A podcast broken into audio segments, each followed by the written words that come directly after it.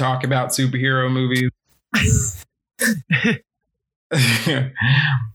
but only on the promise that uh, generally we would not have to talk about them again.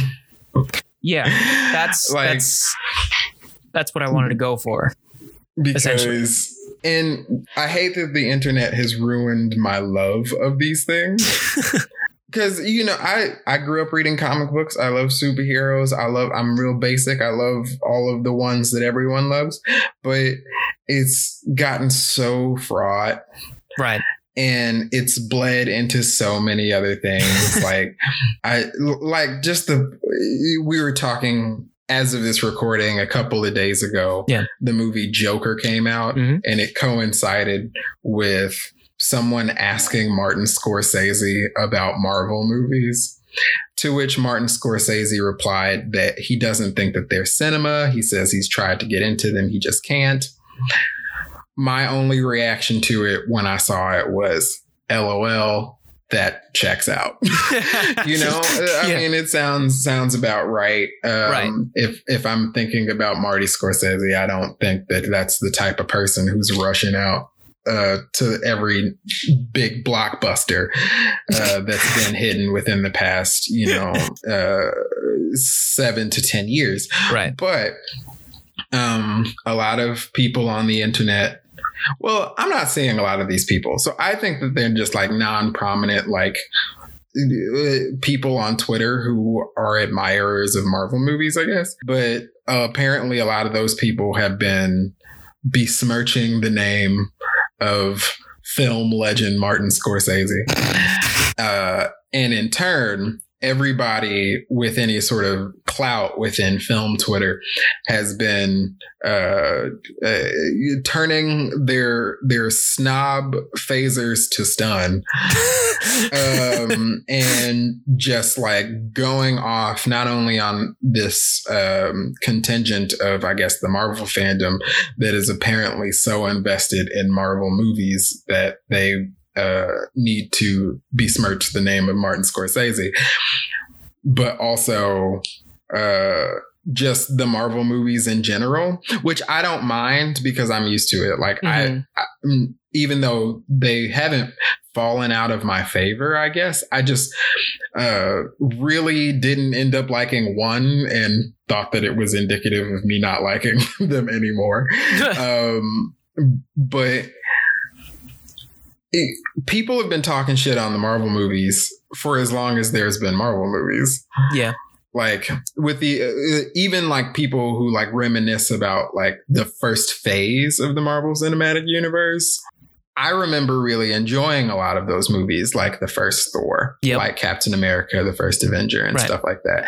And I recall a lot of people on the internet did not Oh, and, certainly.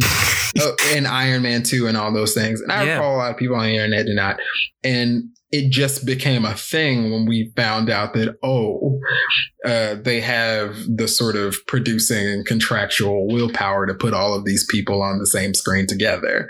Yeah. In the Avengers, where this sort of blew up into a big thing. Everyone likes to like get, and don't get me wrong, Iron Man's a very good movie. Robert Downey Jr. deserves a lot of credit for helping shape this thing. However, the Marvel Cinematic Universe did not really exist until 2012 when the Avengers came out. Yep. Uh, but even then, like uh, my old roommate, a good friend of mine, uh, I remember even then in 2012, him just being like, this is a bunch of excess. None of this matters and stuff like that. And those uh, sentiments were echoed all over the internet and stuff like that. I think right. there is just sort of this deafening cry of fandom, which, you know, is happening everywhere that I think and, also the fact that it's like now the most successful film franchise of all time. Mm-hmm. It's run by a company that is, you know, practicing a lot of like pseudo monopolistic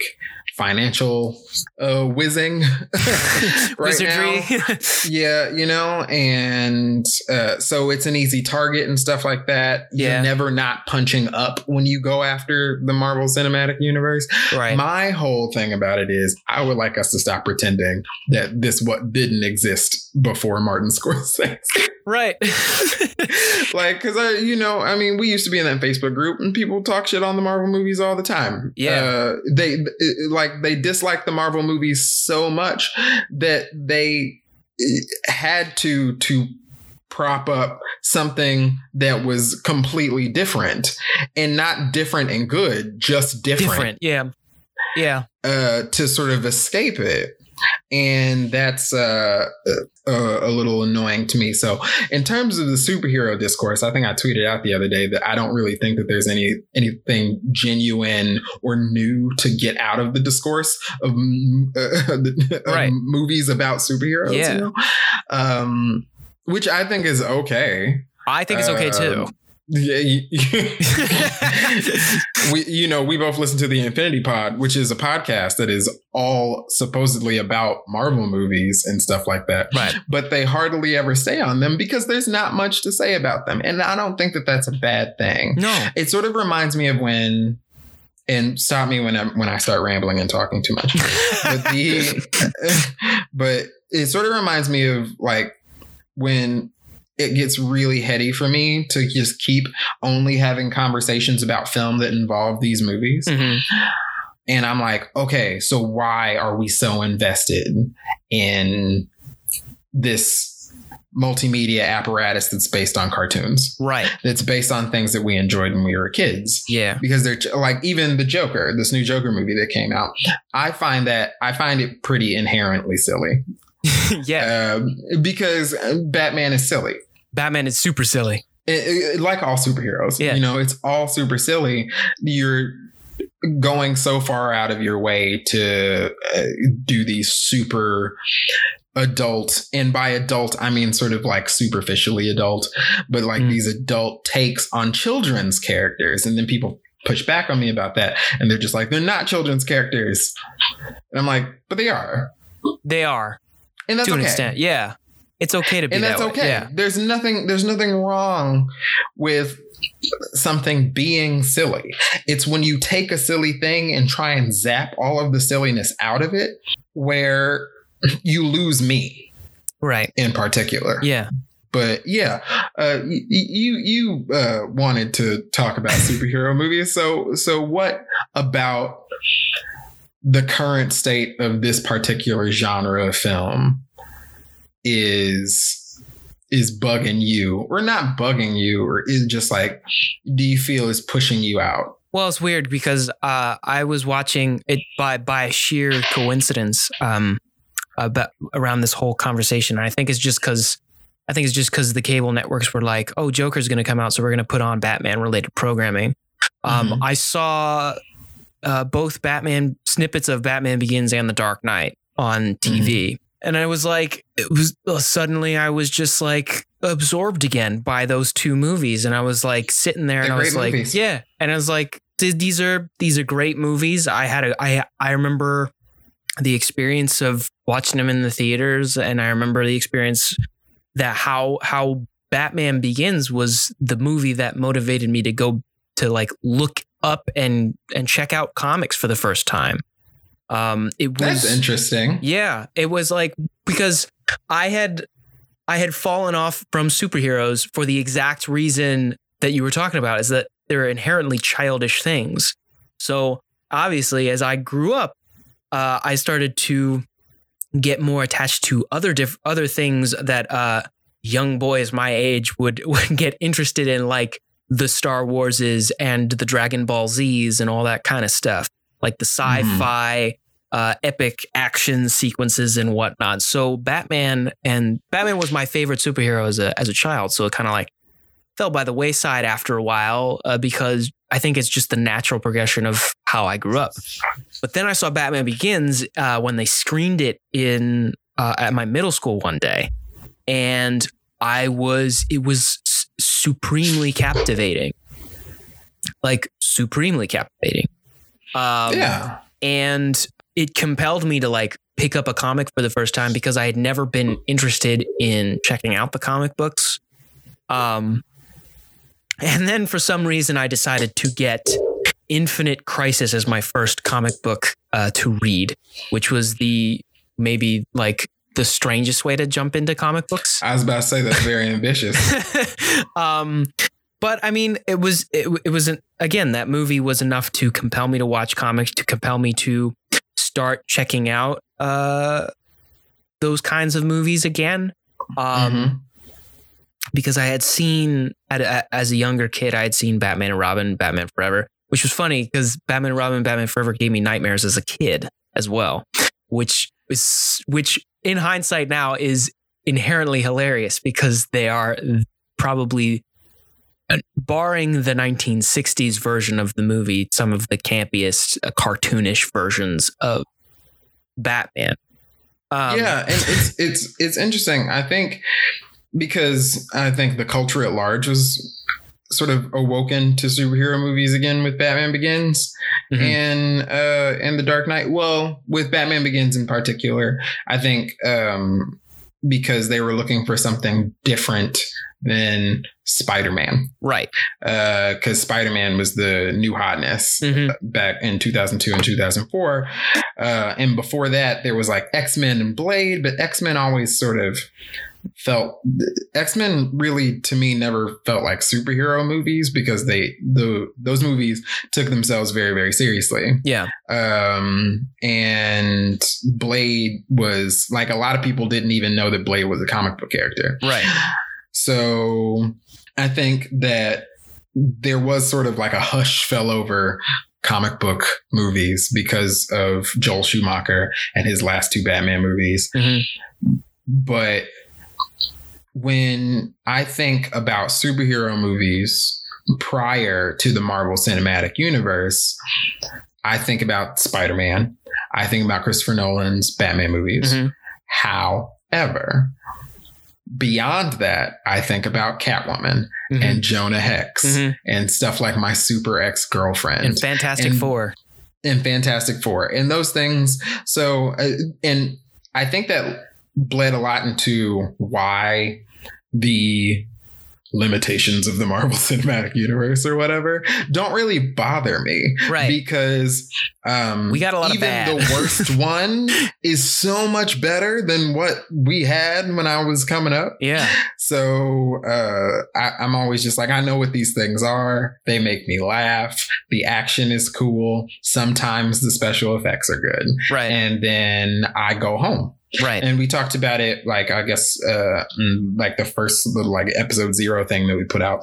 But I don't really watch the Marvel Cinematic movies over and over and over again. Yeah, That's not do I. something.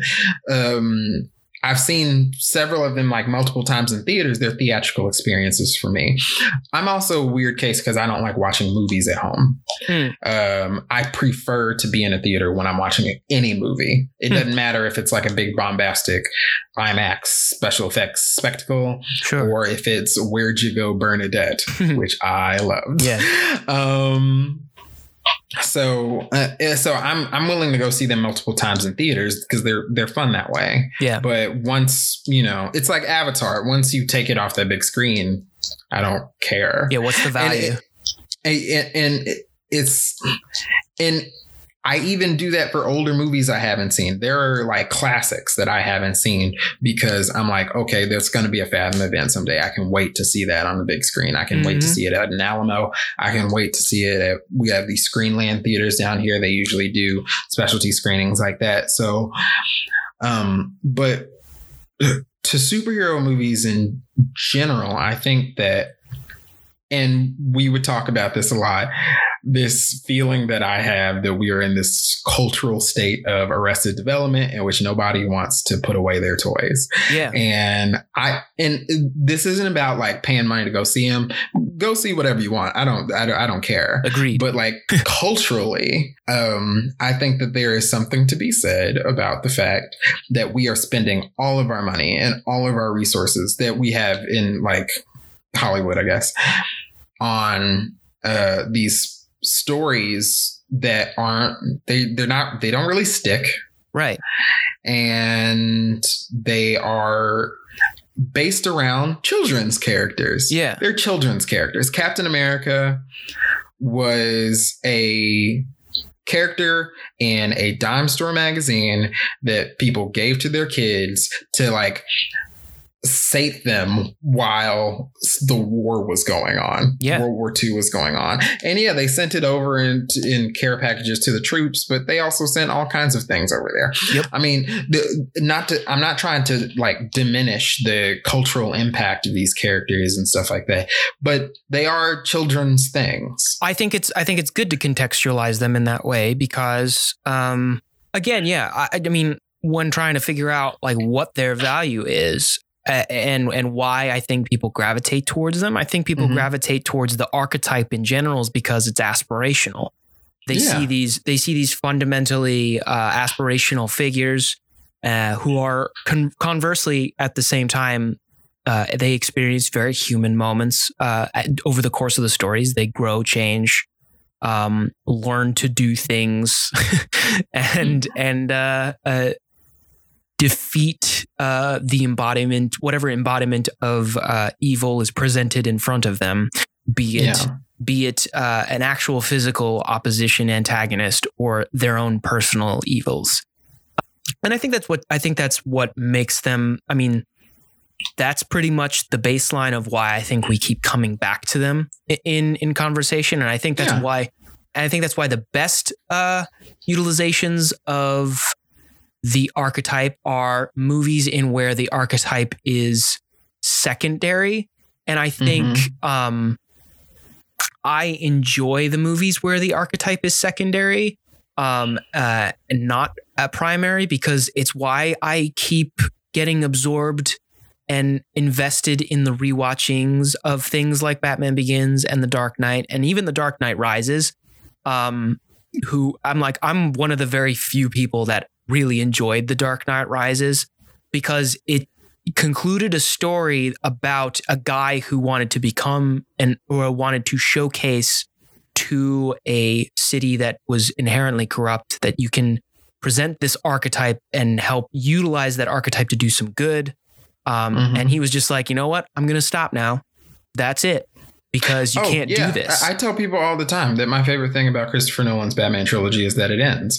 I'm like, it has an ending. yeah. And and I think uh, another thing about the Marvel Cinematic Universe that I hate, uh, and I don't hate a ton of stuff about this Marvel Cinematic Universe. I Right. hate, um, like I hate the way they look sometimes because they all kind of look the same. Sure. Um, this is just sort of visually, it's uh, it can be a little different to differentiate them from one another. right. Um, I hate Scarlett Johansson's hair in the second Iron Man movie. um, uh, and I hate that um, they have just destroyed endings. Yeah. I think that's I think that's the one thing I- that like uh I mean it, it has it has compelled I think it's compelled almost everything in our culture to not have an ending anymore. Because I mean like we even you see the you see the outrage outrage I guess you I guess you would call it outrage. I don't I don't call it outrage. The the complaining that went about in regards to the season the series finale of Game of Thrones and how Mhm. it was just like this is not this is not like this character this is not like this why why why did it have to end this way Because they thought they were going to be able to go in perpetuity. yeah And then they uh, HBO said, yeah, nah. no no no So, like, yeah. And then they had to scramble together for an ending. yeah and And the like thing guess is yeah that a lot of creators uh, and and you know who are stuck into this mode where they're constantly crafting and and constantly recycling the stories about these characters that we see over and over again Yeah. is I don't think they know how to end them. No Like even Endgame, even Avengers Endgame is not an ending. no Um, Even though it- it's called Endgame. Endgame even though even though it like technically ends the stories for characters I never I didn't get the sense of okay this is a conclusion like Yeah. once it was over I was like yeah that was fun now is it. yeah, and I, I was think like, that I- I that's wasn't- fine. I think that that's fine. I just, uh, I wish that something, something that dissolves so quickly didn't have such a stranglehold on the culture right. and on the film industry. Like it's like, but the problem is that people like it. Yeah. I, I and, and it's not a problem that people like it. It's a problem that people only like it just by the numbers. right. Yeah. Uh, it, it, they like it in a way that it is the only thing, the only sort of filmic culture thing that they will prioritize Right. and prioritize in the ways that matter. Yeah. um, which is uh, scary for the studios because I think that you know as these budgets ballooned, I sent you that Hollywood Reporter piece about um, the the quote unquote vanishing two hundred million dollar blockbuster, right. where these things are starting to become so expensive now that they almost have to make a billion dollars to break even Right. It's or or to or to consider themselves having turned a profit. that's bonkers. Um, and and that's scary because one studio is the only studio who seems to be able to deliver on that right. uh, with any sort of consistency. yeah. And it's all based on nostalgia. It's all based on recycling. It's all based on, hey, here is that thing you like, but a little different. right. So, but it's difficult to get people to take chances on stuff, and I and I kind of hope because I don't know really where it's going to go. I kind of hope that like these sort of subscription services that movie theaters are sort of handing out are going to try and offset that some. Uh because I have A list, and A list is great, especially if you like watching a lot of movies. But um, but yeah, it's and and like how it's weird how much people just don't talk about movies right now. yeah. Like in this particular moment in which we're having this conversation. Because Are we talking? Well, Marvel and well, I'm saying specifically because Marvel and Disney haven't had a thing right. for like maybe like a month to two months. Yeah. And the conversation around just film has just died down because of it. That's bad. Yeah. And I, I mean, like uh, again, I, I I don't know if it's necessarily the conversation around film that's died down because I think we're more well, I'm we're not more the conversation around film. The conversation around the movies themselves. You- Or no, the volume of discussion about movies that happens dies down nowadays when Disney doesn't have anything out. Well, I mean, then then it re- then it gets replaced with the conversation about the process, um, Yeah. which I think can get a little bit. Um, it can be a little bit annoying and and and sort of just eye rolling at sometimes because we are uh, people are trying to armchair presume be armchair executives Mhm. for uh, for business uh, conversations and dealings that we are not privy to. Um, and it's hard But to then like. the studios like get online and they listen to people. Sure, sure, Which is stupid. that's that's that's true. But at the at the same time, it's like uh, I know that the customer is always right, but at the same time, it's like there has to be there has to be some sort of way that uh, I don't know the big companies and maybe media conglomerates take. I think media conglomerates take social media a little too seriously sometimes. yeah, because Um, who's having these fucking conversations not on Twitter? Right, Like in their everyday lives. right. like it's, it's so it's funny that like this isn't about superheroes but there is this contingency of people on the internet who were very upset about not the last star wars movie but the star wars before it. And um those people saw one the fact that the Han Solo movie that nobody asked for was not a billion dollar hit as a sign that they had power over Star Wars as a brand. Um, and are exerting that power in really weird ways or not really exerting their power because I don't really think that they have it. I think it's it's the same it's the type of person who's digging up tweets by like Pablo Hidalgo Yeah. and is saying, "Oh well, this person uh, is some sort of creative type over at the Steam uh, over at the team who handles Star Wars." Right. Uh, and they said a thing that I don't like. It looks like they're bo- uh, like, and they're predicting that there's going to be like this mass boycott of Star Wars: The Rise of Skywalker. Really? Yeah, If- like for there is there is a part of the internet that is convinced that like this new Star Wars even has the possibility of like completely tanking Sure. because um, there are angry men who uh, thought that Laura Dern shouldn't have been able to like Akira a spaceship into another spaceship.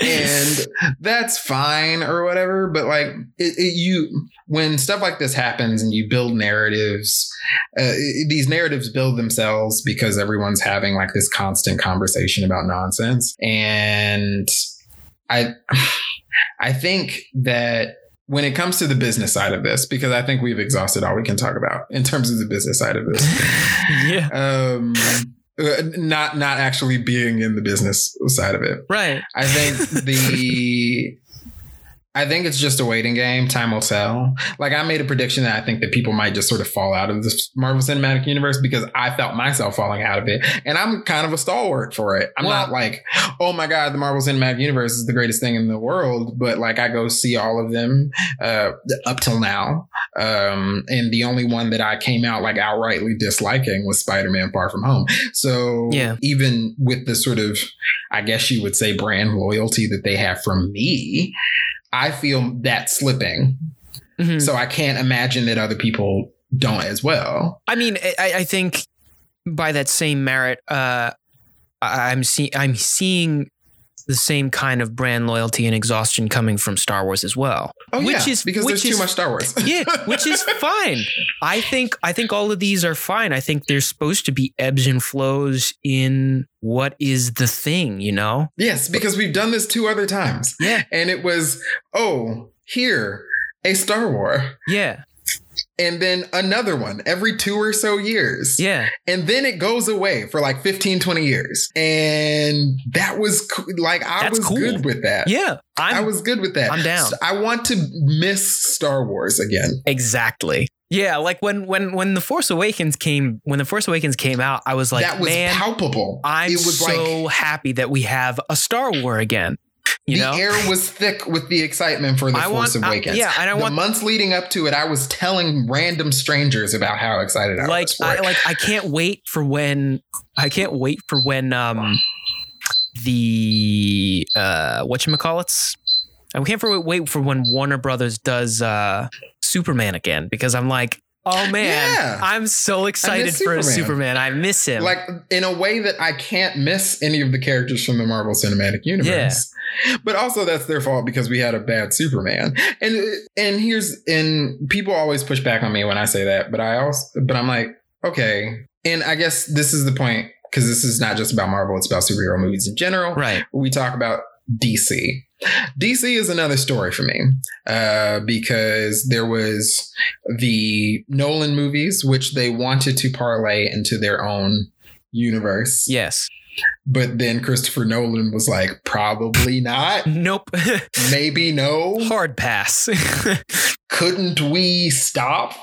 How about And- I'm gonna do Inception instead and You know, Interstellar and he came and he came back to executive produce and and have story credit and stuff on Man of Steel, which was supposed to be the Superman reboot. And when Man of Steel was coming out, man, those trailers were amazing. oh man I was so pumped for it. yeah And I like walked out of it and I was like, whoa, was that good? Because like I was I was in this like, wow, that was like emotionally affecting. But I didn't know how it was emotionally affecting me Right. because um, every time I revisited it and every time I thought about it afterwards, it just made me angry and angrier and angrier and angrier.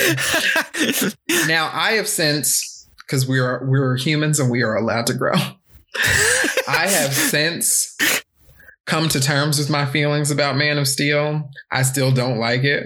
Mhm. I watch it and I'm like, man, well, if you are a person who doesn't like Superman, I could see this movie like Being your justification Really- for why.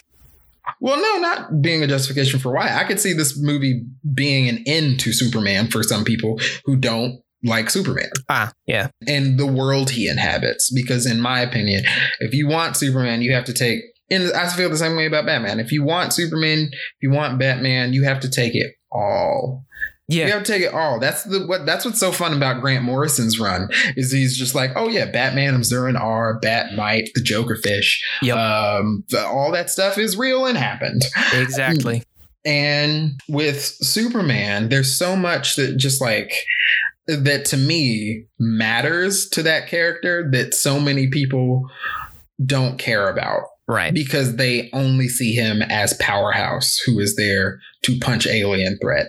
And Superman can punch alien threat. I don't care. But also he needs Lois Lane there. Also, he needs Jimmy Olsen in the Daily Planet there. Also, he needs at least one of his parents. He need, uh, I, you know, he needs it- to, me- be allowed to like just be a person. to be a person and not a god because whole holy shit the the gods walk among us reading of Superman and to an extent Wonder Woman really irritates me. Uh, well, I mean, Um, it, it works. It works in the context of if you're framing that, if you're framing that from the point of the villain or something like that, that makes sense. But you Yeah. like, But I have mean- that being your definitive reading of the character with which the prism with which the story is being told. yeah, Um I can't relate to that. I've Right. always been able to relate to Superman. That Right. was the weird thing. Everybody's just like, this is the first Superman I can relate to because he is 33 years old and with no real idea of how to use his abilities. It's it's it's like, okay, so did you did you like hit 30 years old and we're still having trouble like walking in a straight line? that's what this reads to me as yeah, right?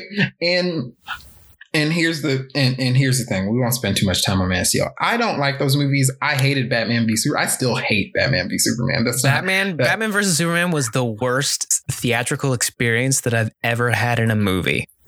I've oh really? yeah, it was. Well, I mean, it was that in the Last Airbender, or yeah, that it was. It was Batman versus Superman, Last Was it because of the movie or because of like the actual theater going experience was it bad? was it was the movie like i saw like i it felt it felt like a slog there were like interesting things in there that i was like oh that's interesting but i I mean like the moment uh the moment uh young bruce wayne was lifted up in the air by bats i was like oh no I was like, yeah, we're, in, we're in we're in for a time. yeah Um, and then Suicide Squad happened. Suicide Squad is just a bad movie. It, it like, and it's not into. And they started this thing where they were like releasing like different cuts of the movie, and they were like, "This is the real version." No, like you, I paid money, Mm. And you said this was Suicide Squad, so I watched Suicide Squad, and it was bad. yeah That's okay. Yeah. People make bad movies all of the time. Yeah. But this is a bad movie. And it's and it's not redeemed by, you know, weird soundtrack choices. It's not it's definitely not redeemed by Harley Quinn because I don't like Margot Robbie's version of Harley Quinn. but but then, you know, I think we started to see a sea change yeah because then Wonder Woman came out. Right. I love Wonder Woman. Yeah wonder woman's and a lot of people have a lot of a lot of people have problems with the third act. And I understand why they have problems with the third act of it.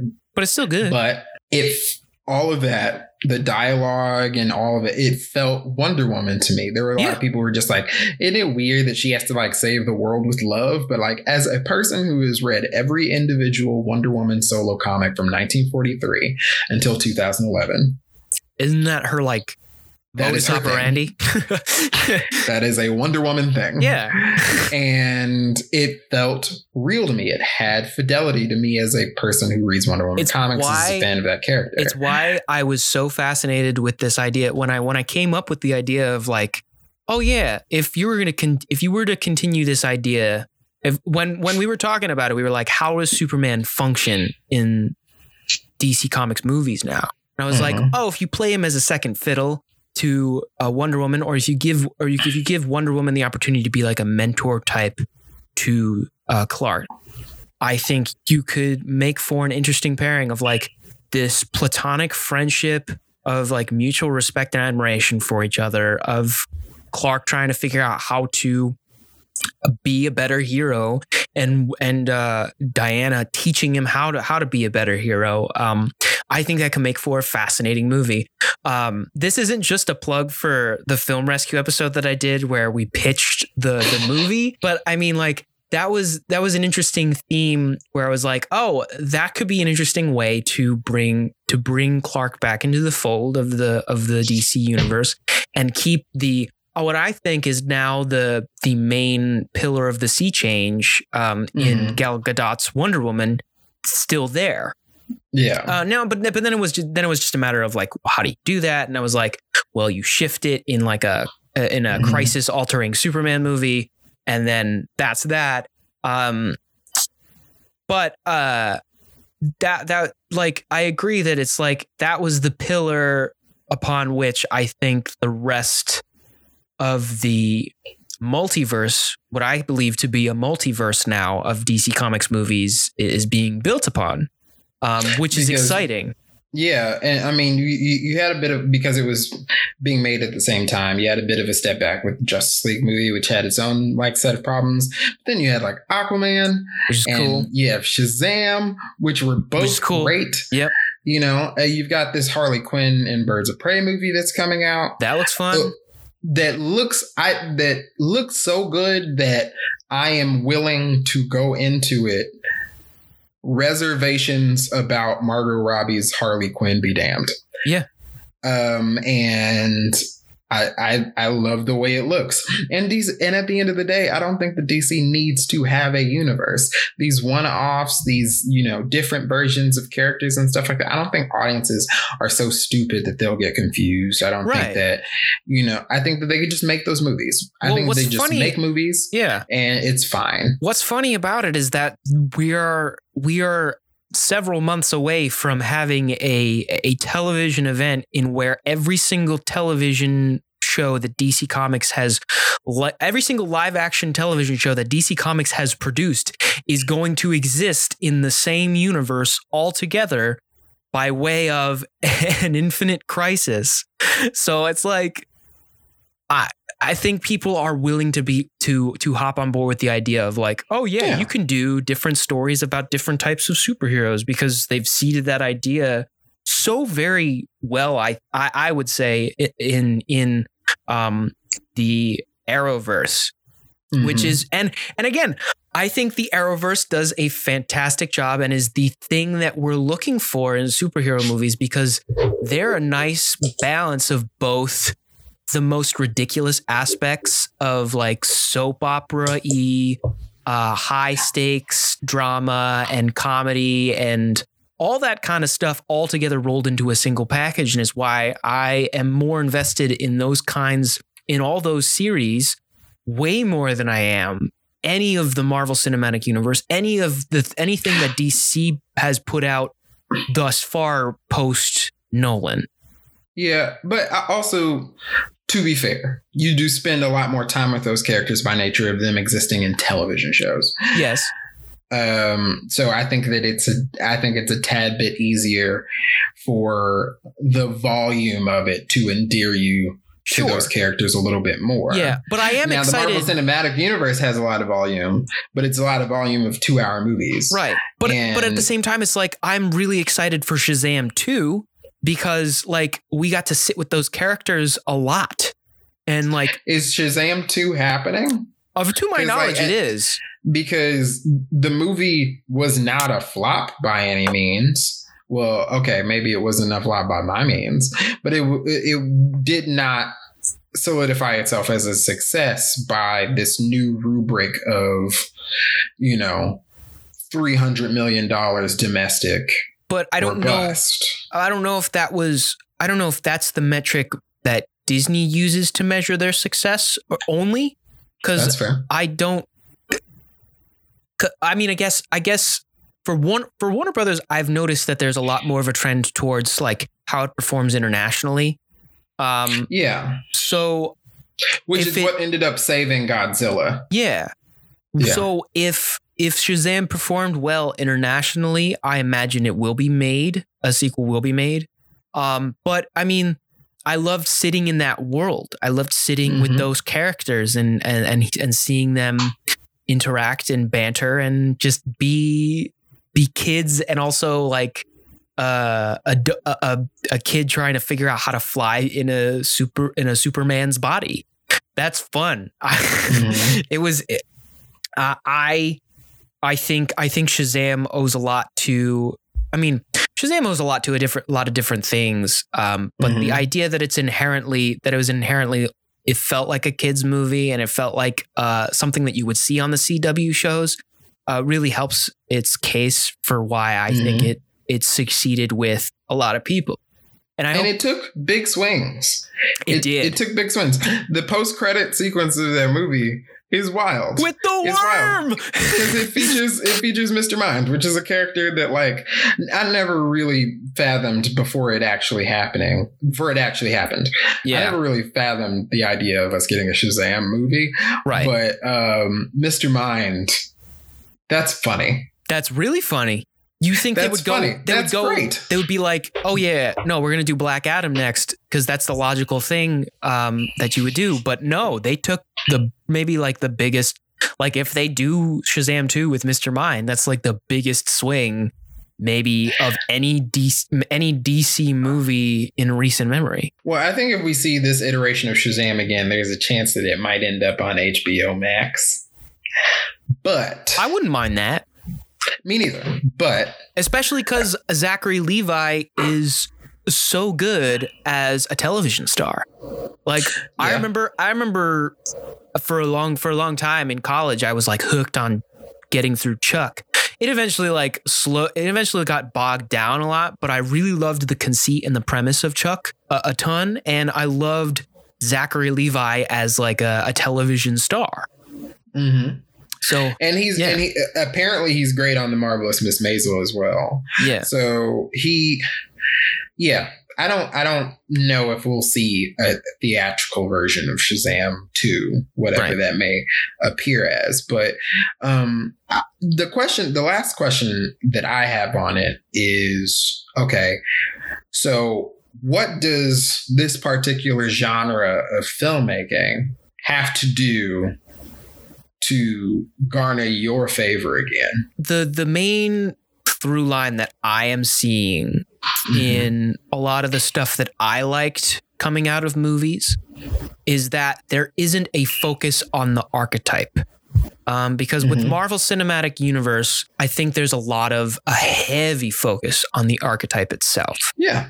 Um, what I like about superhero movies is that they can be genre based movies with the archetype sprinkled in. I think that's why I gravitate towards movies like Batman Begins and The Dark Knight and Shazam.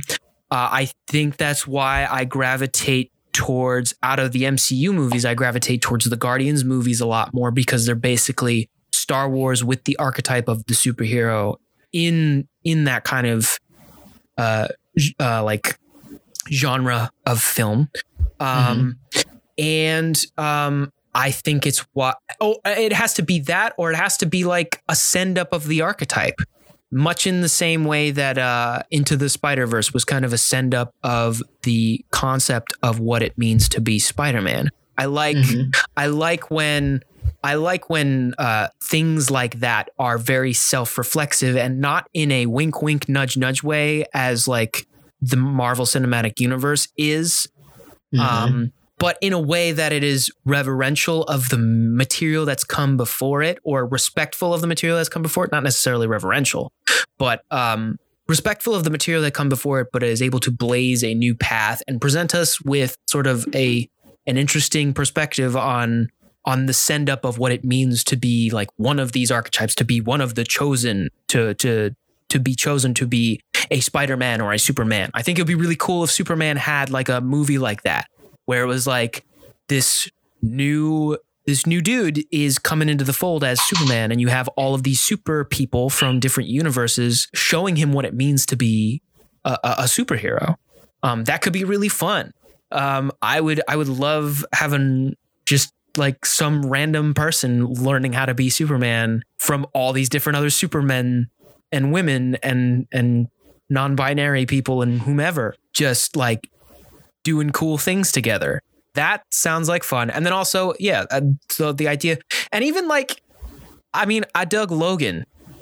That was fun. Um, it's a western. It's kind of like a westernly type movie with with the archetype of Wolverine um, seated in. With I mean, and even kind of Wolverine's. Uh, Wolverine comes from that kind of brand or uh, genre of western movies because he's very much the same kind of like loner Clint Eastwood type, uh, mm-hmm. where he's like the lone wanderer wandering through the streets, trying to like doing the best he can with the with the stuff that he's got, whether that's being a, a good guy or a bad guy or whatever. Yeah, those are the kind of things that I think excite me uh, about superhero movies in general, mm-hmm. um, and what will make me want to watch them more. It's what makes me excited about uh, WandaVision in particular because it's it, apparently they're going to be like Dick Van Dyke with uh, Scarlet Witch in Vision. That seems really interesting. That's a really interesting yeah. premise. Um, so yeah, I mean, like leaning into more of that instead of here's your superhero, make a story with him. Would you say that that's the same from you, or? I mean, generally, I would like I would like to see less uh, uh, uh I would also like yeah, to see that, less. There's that. I would. I would like. I would like there to be be less of them. But um, also, I would like to see um, less white dudes, which seems yep. to be on the horizon. It does, which is which is uh, so fun. That's fun. Yeah. Uh, I would like to see more of them be animated, like mm-hmm. like you said, Spider Verse. Um, yeah. And I like you when you were talking about like people being taught how to be superheroes by other superheroes. I was telling Micah the other day, I was just like, the book Super Sons is just that. Like, yeah, make make a Super Sons movie, make an animated Super Sons movie, and I think that that would um, that would be good for DC. That would dominate the box of, office in terms of like appealing to the market with which their main income is sourced. yeah. Yeah. I mean, because just merchandising and all that stuff, I, I think that you you couldn't get something like that out of Disney, maybe. Really? I think the closest we got was like Big Hero 6. Well, I mean, like, I think it would be, I mean, Spider Man notwithstanding, Mm-hmm. I think the premise of what if I, a kid, gets to be a superhero is a really untapped premise. Uh, they did Sky High. They did Sky. They did Sky. I mean, like, I mean, like what what you talk about in terms of like Attack of the Overdeveloped Teens. Well, um, yeah, but I mean, but also I think that when we get into talking about like where they making for kids, things the reason that things are so four quadrant right now is that like our kids into movies. Yeah. And that's something to keep keep in mind. But also, yeah.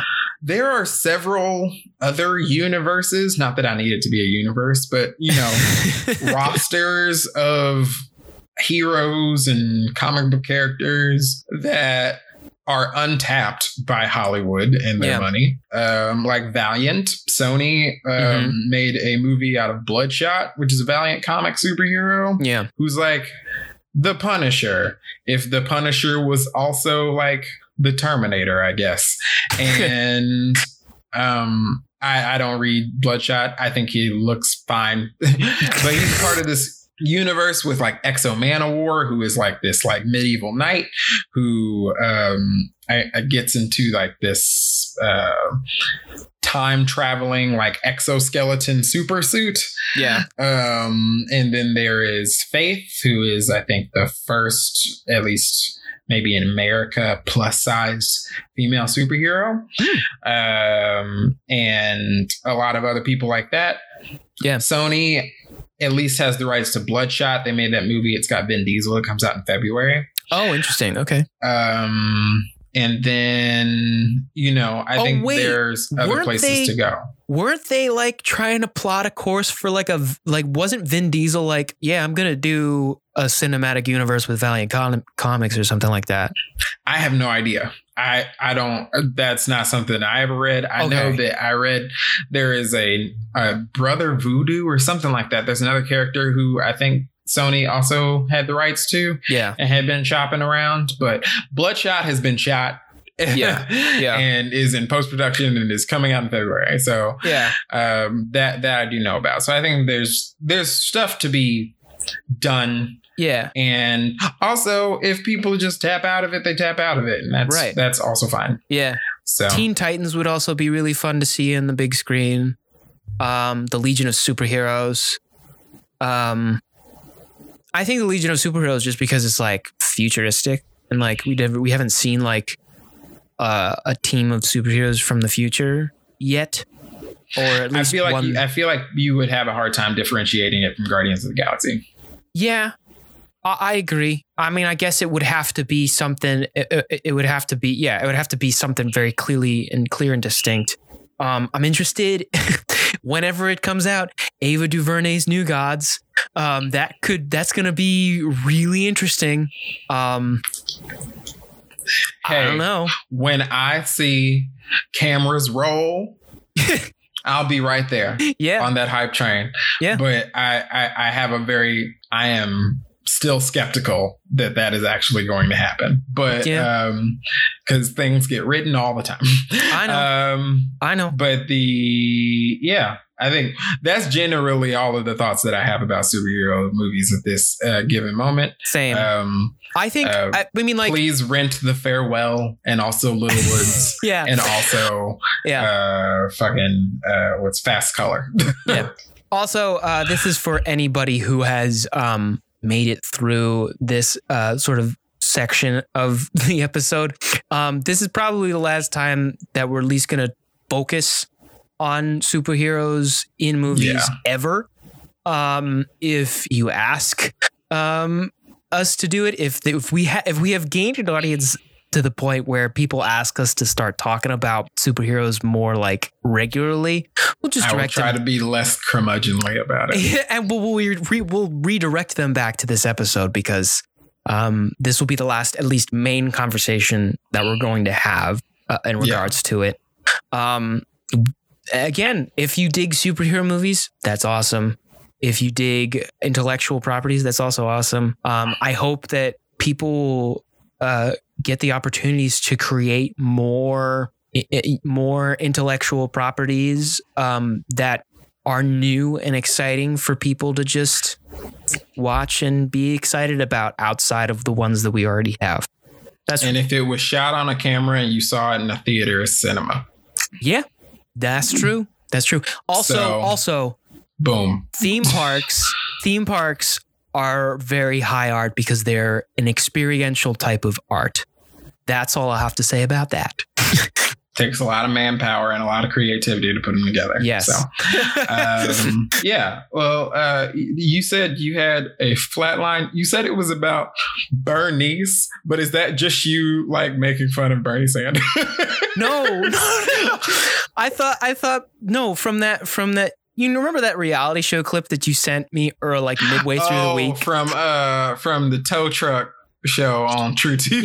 yeah, that was that was my flat that was my flat line. It's an amazing clip.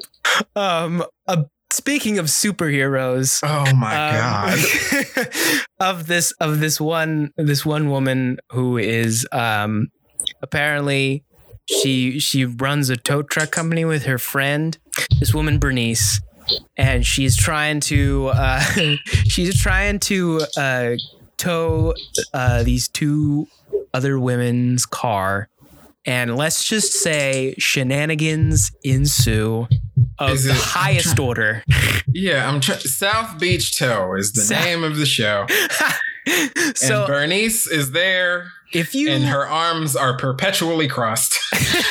and she, and she has giant sunglasses on, and she can apparently be backed into by a car out of a parking lot uh, three stories up, fall onto the ground, and moments later be totally fine and able to punch a car window and yank somebody out of it. It is So- ridiculous.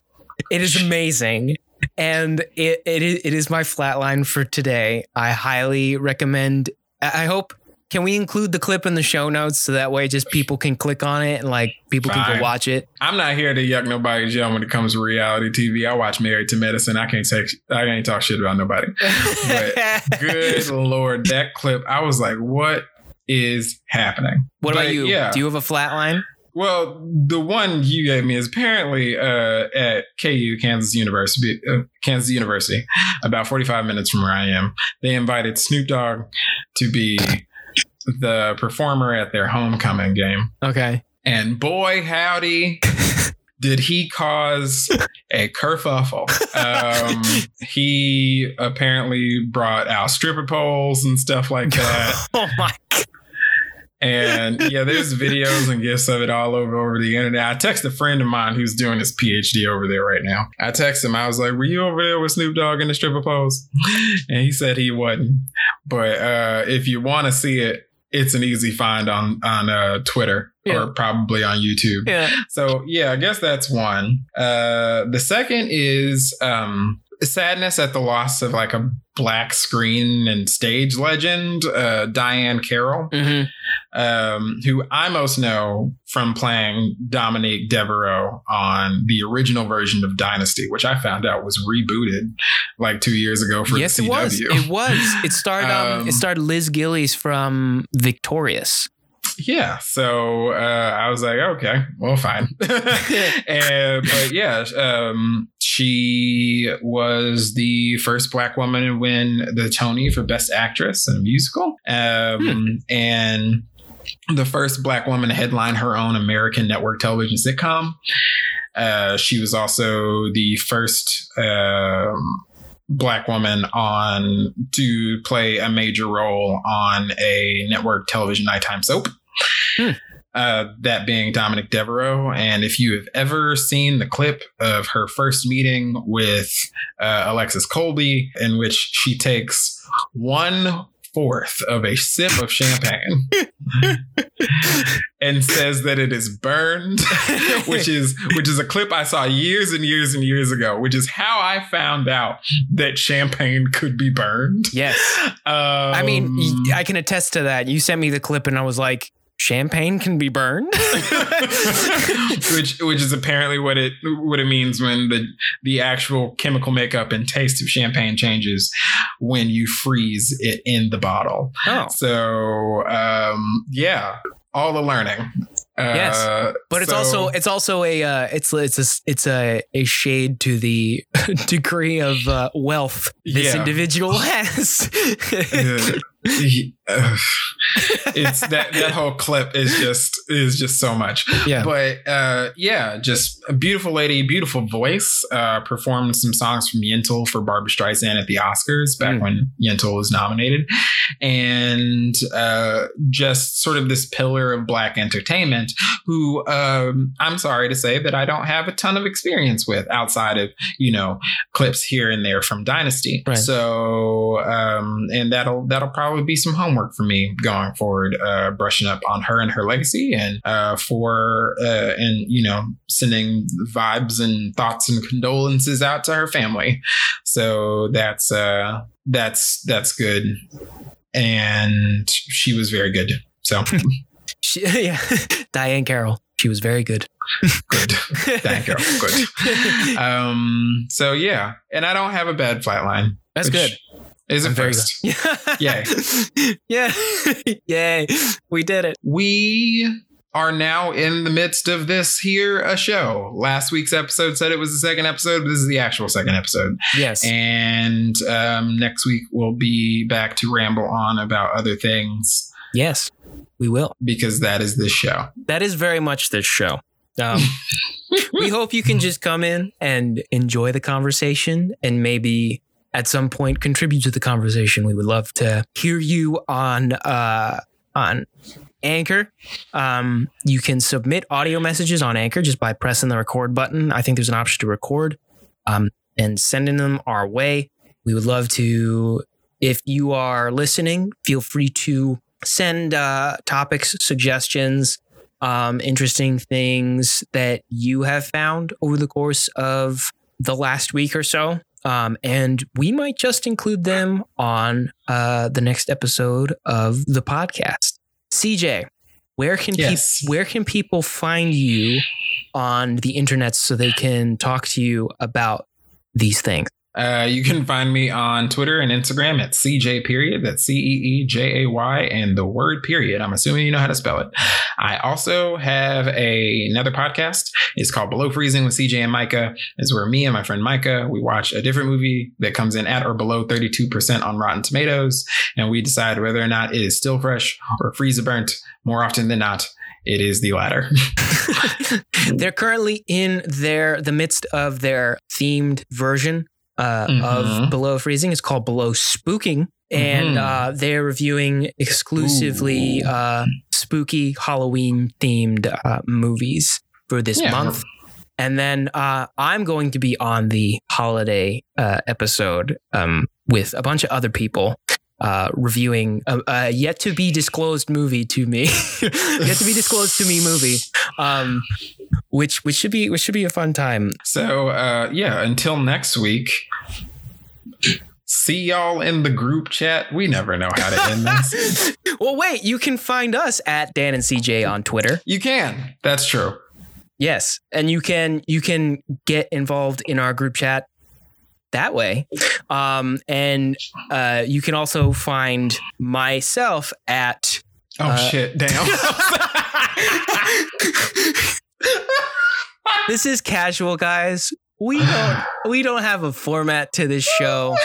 Like, you don't need to find Dan. He'll be here next week. Yeah, I'll be here. I'll be here next week. But until then, you can find me uh, at the D Purcell on both uh, Twitter and Instagram. That's at the D P U R C E L L. Um, I also have a Spotify where music will eventually be populated with it. So feel free to uh, follow me for my playlists at some point. Oh, you should also follow CJ on Spotify as well because he makes a ton of incredible playlists. Right now, he's got so um, many.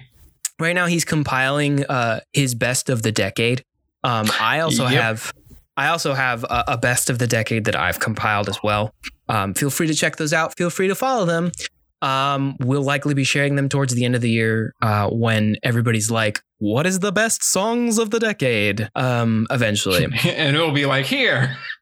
we already did that so don't worry about that. um, yeah, but until next time, uh, hopefully we'll see you in our group chat. Bye, everybody. Bye. That's a good ending. That's a good ending thing. We'll see you in our group chat.